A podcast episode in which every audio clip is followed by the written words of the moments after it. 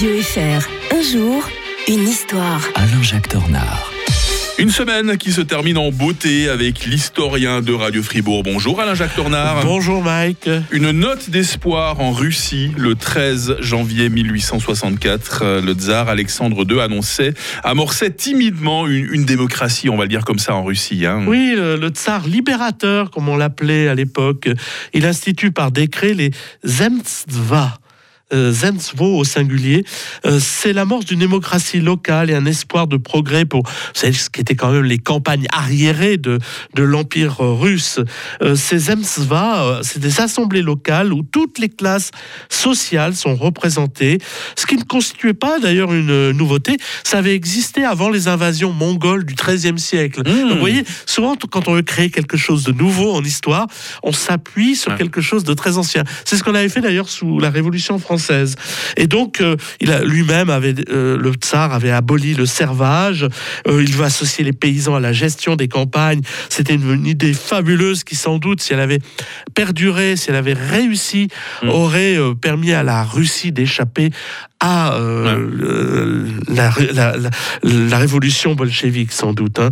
Mais euh, le tsar, euh, en fait, il est en proie à des, beaucoup d'ennemis.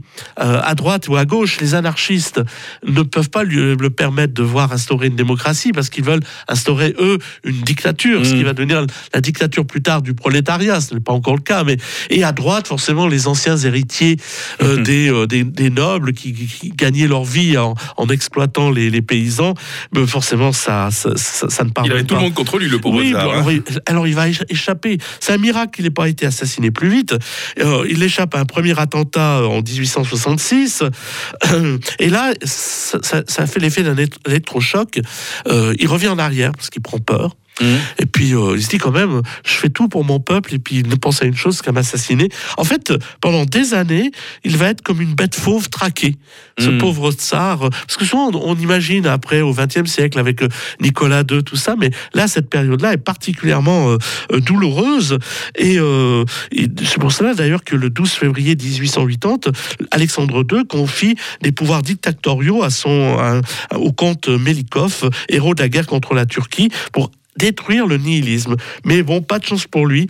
Il est assassiné par des jeunes anarchistes le 13 mars 1821, 1881, le jour où il s'apprêtait à donner enfin une véritable constitution à son mmh. pays et accessoirement où il voulait épouser sa maîtresse, qui était quand même un voilà. peu plus sympathique. Quel gâchis. Oui, totalement gâchis. Et son fils, Alexandre III, ben, va entraîner le retour à l'autocratie. C'est la fin des réformes, une tragédie pour la Russie et l'Europe. D'ailleurs, en hommage au tsar Alexandre II, on a construit une très belle cathédrale Saint-Sauveur sur le sang versé euh, à l'endroit même de l'attentat.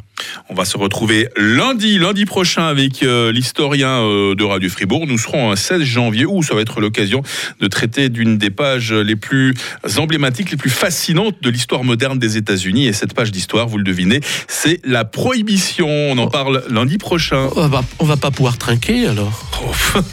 avec du chocolat chaud ou du café le matin de bonne heure. Je sais que vous aimez le café. Hein D'accord. Promis. Hein Bonne fin de semaine, Alain Jacques Tornard. Bonne fin de semaine à tous.